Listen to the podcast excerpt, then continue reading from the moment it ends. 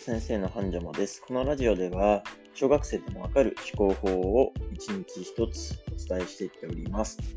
はい。では、5月の12日水曜日ですね。えー、週の真ん中ですけれども、えー、あと、今日入れて3日ですね、えー、また頑張っていけたらなというふうに思います。はい。では今日はですね、えー、昨日もお伝えをしていた通り、類推思考というものをお伝えしていきたいかなと思います。はい。で、類推思考とは、えー、似ている物事から特徴を抽出して応用する考え方になります。似ている物事から発想のヒントを借りたりする考え方に、えー、似ているかなというふうに思います。で、例えば、この、えっ、ー、と、似ている物事からヒントを得るっていう考え方で、まあ、あらゆる物事からあの考える材料を抽出して応用できるので、すごく思考の幅は広がるかなというふうに思います。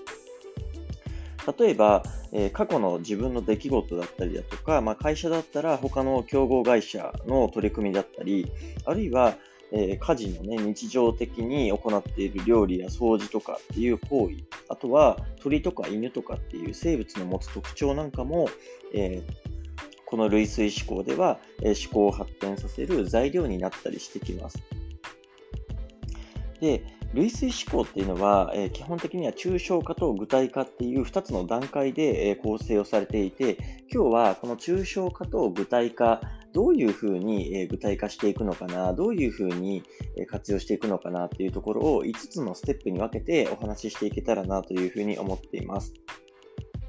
で、最終的に目的、えっ、ー、と、この類推思考のあの最終目的とする領域のところを、えー、ターゲット領域っていうふうに呼んでいて、えー、もう一つが思考の材料ですね、えー、借りる先をベース領域っていうふうに呼ぶので、このベース領域とターゲット領域っていう考え方だけ、えー、ちょっと覚えておいてもらえると、えー、次の5つのステップが、え分かりやすいかなと思いますので、ちょっと覚えておいてもらえたらと思います。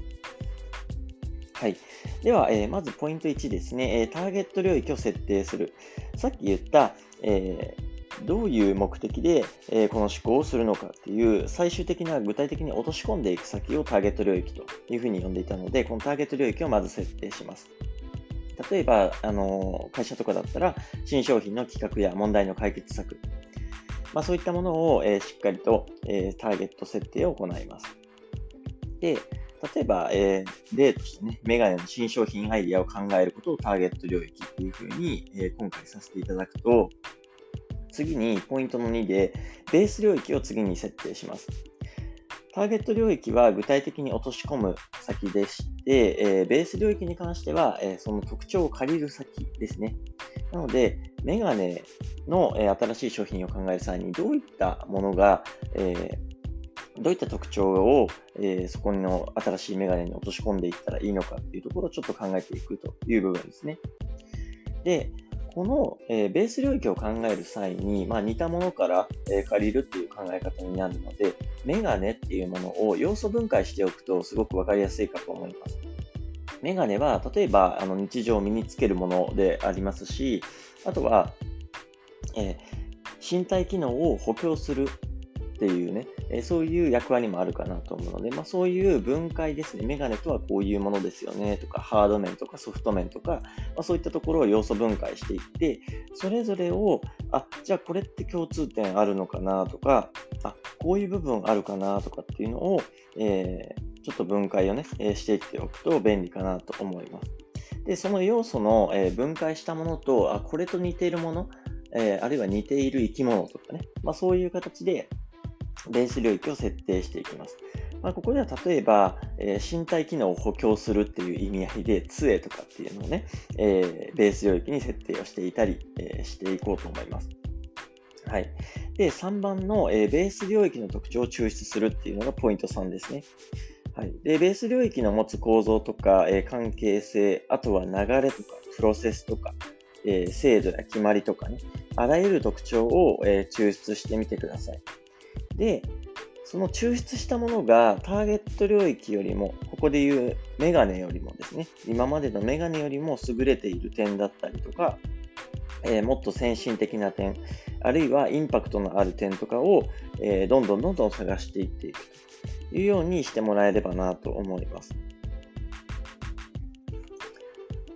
で例えば、あの具体例でさっき杖って挙げたと思うんですけど、ここで杖の特徴を抽出化していくと、例えば、まあ、怪我をした時にでも使えるし、日常的にバランス、補助機能としても使えるというふうに、まあ、その機能を抽象化してあげるわけなんですよね。まあ、バランス取れますよとか、怪我した時にも使えますよっていうふうに、抽出して、していきます。これが3点目ですね。はい、でポイントの4つ目が、えー、抽出した特徴を、えー、抽象化するっていう作業が入ってきます。でこのベース領域から抽出した特徴を他の場面でも活用できるように、えー、普遍的なポイントや理論とか、えメカニズム、教訓として、まあ、抽象化していくんですね。要は何が特徴的ですかっていう What の部分と、その特徴はなぜ特徴的なのかっていう Y のなぜの部分を考える。そうすると抽象化しやすいかなと思いますので、ちょっと意識してもらえるといいかなと思います。でさっきの杖の部分だと、えー、抽象化する1段階前に、えー、ベース領域からね、えー、怪我をした時にも使えるし、日常的にバランスの補助機能としても使えるよねっていうのを、まあ、ちょっと似ているところ、こういうところかなっていうので、え出しました。で、それを抽象化していくと、問題が発生した後の対処、プラス発生前の予防としても使えますよね。っていうのが、まあ、教訓だったり、えー、よりね、抽象化した、え考え方のポイントになります。こんな感じで、えー、杖から、まあ、抽象化をしていくっていうような、えー、作業ですね。で、最後にターゲット領域に応用するっていうので落とし込みをしていくわけなんですけれども、まあ、さっき挙げた抽象化したポイントを、え、ターゲット領域に当てはめる方法を考えていくという感じですね。まあ、ここでは、えっと、具体化や個別化を考えるっていうことになるので、さっきの、えっと、問題が発生した後の対処、プラス発生前の予防、まあ、それが、えっと、杖から抽出した、えー、抽象的な考え方なんですけど、これを具体化していくと、例えば、えっと問題発えー、問題が発生した後の対処なので、えー、視力が低下した人だけでなくて、えー、視力の低下を防ぎたい人向けのメガネ、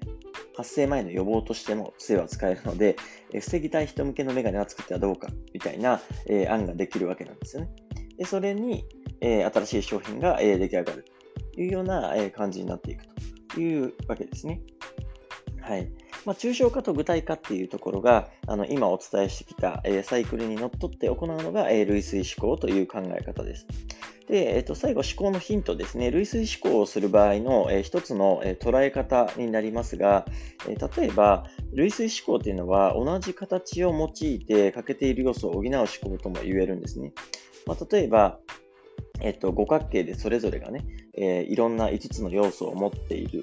っていう、えベース領域があって、で、ターゲット領域は逆に言うと、そのうち4つしか当てはまらないみたいな時があるんですね。なので、その4つしか当てはまらないときは、ベース領域にあるその5つ目のポイントを抽出してあげて、具体化してそっちに落とし込んであげるっていうような考え方ができたり、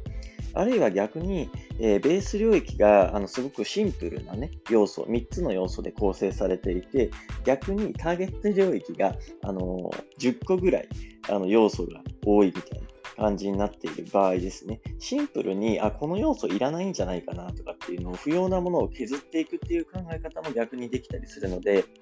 あのそのあたりね、ちょっと覚えておいてもらえるといいかなと思います。はい。で、えっと、この類推思考に関しては、おそらく小学生の間に、えー、やったりとかっていうのはなかなか難しい部分もあるかとは思うんですけれども、まあ、その抽象化と具体化っていう概念ですね、この抽象化と具体化の繰り返しっていうところが、思考の質と、えー、深さをあのかなり鍛えてくれるので、えー、ぜひね、意識してみてもらえるといいのかなと思います。中学生、あるいは高校生ぐらいから少しこういった概念的な考え方もできるかなと思いますので、えー、ぜひお試しください。はい。では、明日はですね、えー、水平思考というものについてお話ししていければと思いますので、えー、よろしくお願いします。はい。今日はではこれで以上になります。皆さん良い一日を。バイバイ